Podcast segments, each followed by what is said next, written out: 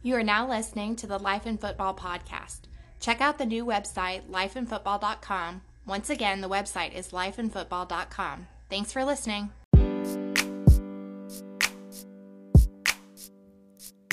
This is a new day to live your life. This is a new day to try to get right. This is a new day to get on track. Yeah, that's life in football. This is a new day to live your life. This is a new day to try to get right. This get on track. Yeah, that's life in football. It's life in football. We are life in football.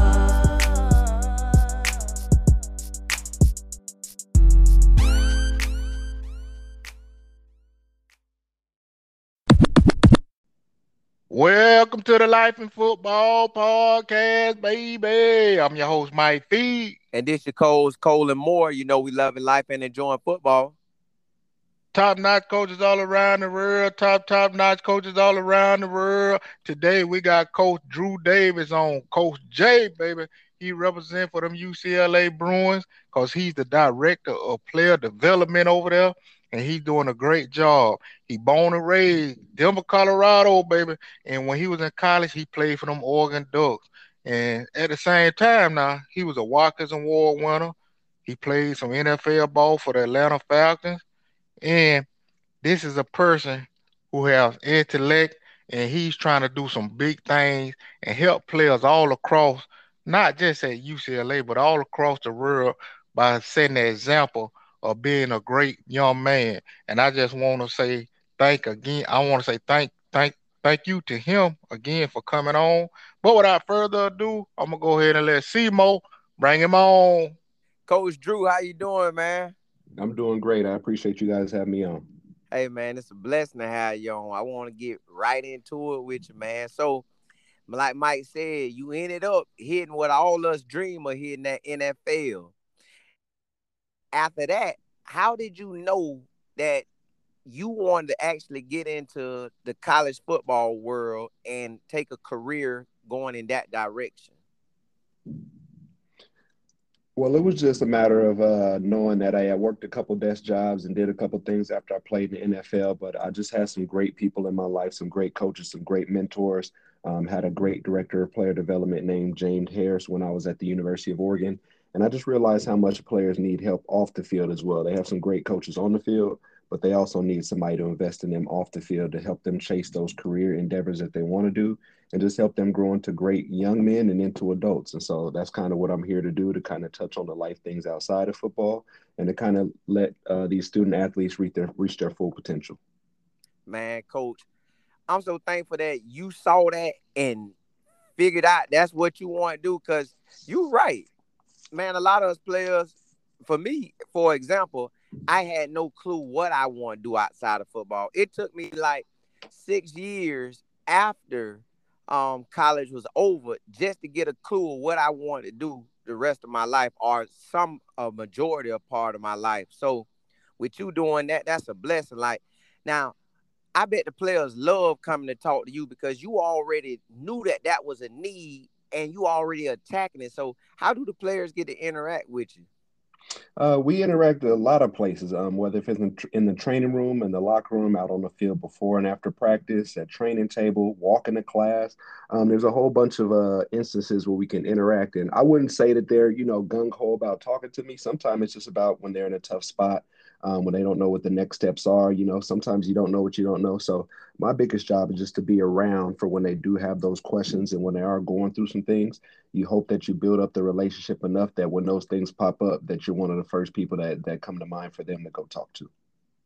Now, Coach Drew, I want to hear a little bit about you know how it was for you growing up in Denver, Colorado, and then you know just ending up over there playing at uh, Oregon like just give me your background, how it was for you, and if you got siblings and everything, like how it was for y'all growing up as well.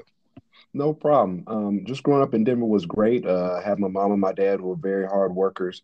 Uh, got two brothers, two sisters. Um, just never saw my parents miss a day of work, and I think that's where I get my hard work ethic from. Um, but they put me in baseball at the age of eight, and then that was the first sport I played. And then after that, I played football. So every year I was playing football and baseball. Still got a very good love for baseball. Um, but once I got into high school, I, I, gravitated more towards football. I started working harder to be in football. I realized that my parents didn't have any money to send me to college. And so I said, hey, you know, I might as well take some of the burden off of their table and get an athletic scholarship. So that's something less we have to worry about. I ended up being very good at football and concentrating in the classroom, ended up with a 4.0 in high school and and kind of that's when I knew that that would be an avenue for me. So just being able to have football as a vehicle to to be the first one in my family to graduate uh, from a four year university and get my degree, um, and to be able to have them not stress about paying for my college, taking out loans and things like that were very important to me. So like I said, I had some great coaches in in little league and in high school and some great mentors um, that poured into me, and I know the importance of that. And they I still talk to a lot of them until this day, and I don't think I would be here without them and without a lot of great friends that surrounded me and helped me get to where I wanted to get to. Now, to continue the conversation right here where we at, how did you end up at Oregon? And did you have other choices that you really considered to going out of high school? Mm, great question. I actually um I had 26 scholarships at the end of my junior year in high school. And so after that, I stopped accepting scholarships just because I knew I had a lot to pick from already.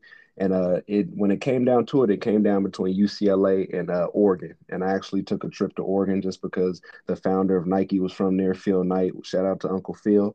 And uh, when I went up there, you know, the trip was bad. It was rainy. They got their butt beat by Arizona. Um, but I just felt comfortable. I had a gut feeling that that's where I was supposed to be. I felt safe there. I felt the people were genuine. And um, and it's actually kind of funny. My dad wanted me to go to the UCLA. He's all about education. He he didn't really care about football that matter, but I cared a lot about football. So I wanted to actually go get a degree and, and play for a pretty good football team as well. So that's kind of what led me up that way was the Nike stuff at first. But then once I got there, it was a gut feeling of just knowing that this was a place that was going to take care of me, and they had some great people surrounding that were going to be able to give me the support I needed.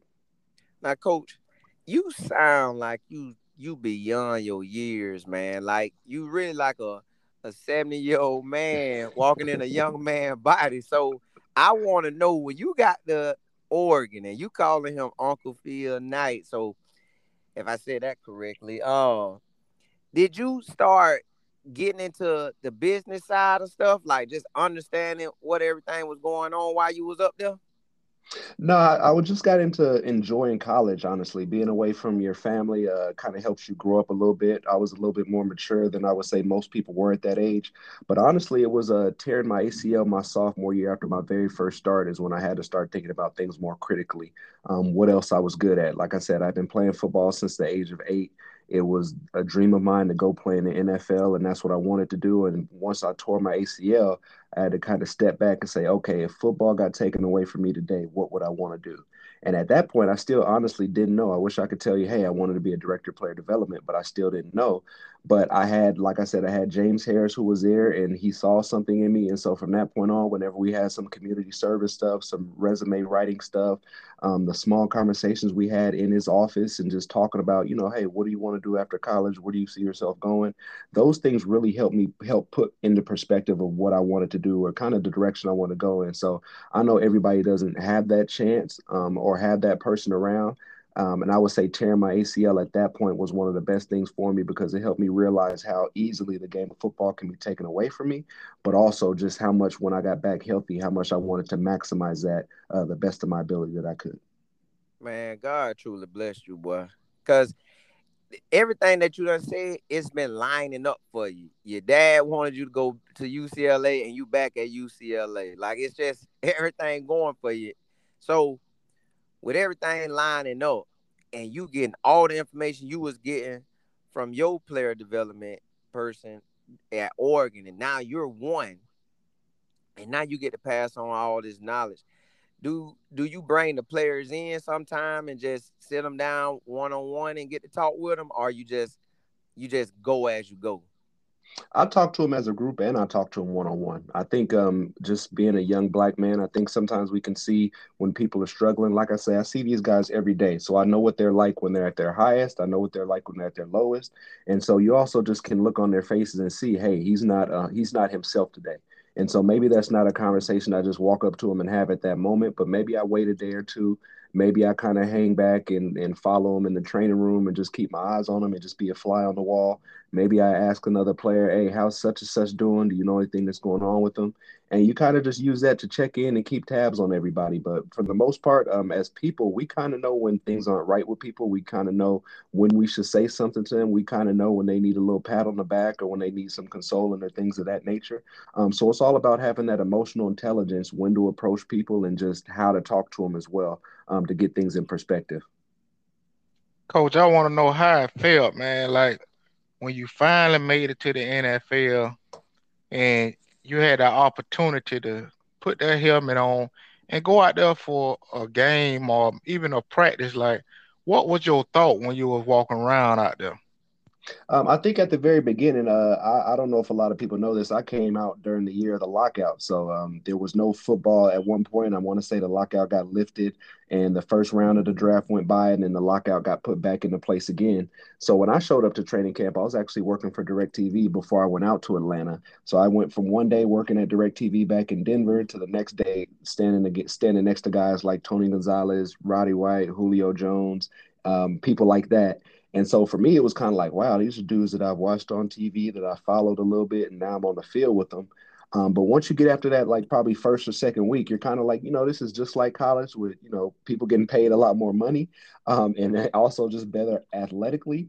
Uh, but for the most part, being able to live a childhood dream was was awesome. And and I want to say sometimes you just get used to it and you kind of get complacent, and not in a bad way, but you just show up to work and you're like, all right, this is what I get to do for a job. My paycheck is coming on Tuesday. That's great. But this is me being at work on the practice field, stretching, doing one on ones, doing seven on seven, doing half line drills. Um, and you get used to that. But also, it's just something that you're like, you work so hard to get to um, that you kind of just, once you're there, you kind of just settle back in and you're like, okay, this is the same game of football I've been playing for the last 20 years of my life. Now, from you going to Oregon and and like you say, like everybody, and I'm pretty sure it wasn't just you. Everybody on the team probably will call Phil Knight, Uncle Phil, or referring to him as Uncle Phil, which, by the way, you know that's coming from the comedy uh, series Fresh Prince. Now, with the players looking up to you and I'm pretty sure someone may call you Uncle Drewski or you know Uncle whatever. How are your keys, or what are some of the main things you would give not just the guys at UCLA, but some important keys for players out there to be successful, not just in football but in life as well. Awesome. Um, I just think a good starting point is to to carry yourself how you want people to see you all the time, um, and just knowing that you know, when you have college coaches and college teammates, a lot of your resume is going to be put together right here. And I don't mean just your resume on paper, I mean the way people look at you and see you. Um, if you're one of those guys that clown around a lot and nobody can take you seriously, whether you're lazy and don't work hard, you show up late to stuff, that kind of stuff follows you around the same people who you're going to be connected to for a long time. So when you're trying to go get a job or something like that and you have a teammate that works somewhere, they're going to refer to back when they knew you at, you know, 18 and 23 years old. Not that it's a totally bad thing, but that's what they're going to have to refer to you when they're thinking about, hey, should I hire this guy? Should I should I kind of recommend this guy for this position? Should I put my name on the line for this guy? And then after that, it's just just being a matter of just kind of focusing on what you want to do. It's kind of cool if you don't know what you want to do. I'm not saying you have to, but just kind of starting to get those wheels turning as far as what sector you want to be in. Do I want to do some community stuff? Do I want to have a nonprofit? Do I want to work with people? Do I want to work in sports? Do I want to work in business? And start making those connections right now. Don't wait till your junior, senior year when you're, you know, about to graduate or close to it. It's never too early to start reaching out to people. Um, one thing about being a student athlete, um, there's going to be a lot of people that meet with you just because you're a student athlete. You're going to get some emails back from people that you that normally wouldn't email people back that cold call them or cold email. So use being a student athlete to your advantage as much as you can to get your foot in the door. But then after that, you also have to bring some stuff substance. There has to be something about you that other people like and that they want to invest in, or that they say, "Hey, I think I see some potential in this young person." Well, hey, y'all heard it right here, man. That was Coach Drew Davis, Director of Player Development for them UCLA Bruins. He doing a great job. And y'all heard about the player when he was doing his thing as a young man. We we got to even hear how he grew up, and then we heard how he became the coach, and now He's doing a great job at UCLA and helping young men. So players and anybody who's listening, spread this message and let everybody know about the Life in Football podcast because we can assist you, especially in your development as well. So I just got to give another shout out to Coach Drew for coming on and doing such a great job for what he's doing right now and the job he did on this podcast. Thank him again. I can't and I can't only say so much because the director of um development at any school is very important. And I gotta say thanks to all the um coaches out there, man, for the job they're doing and the time they're putting in. And I'm gonna leave y'all how I always leave y'all. Keep your head up and not down, or else you'll fall to the ground. This the Life in Football podcast. Catch you next time.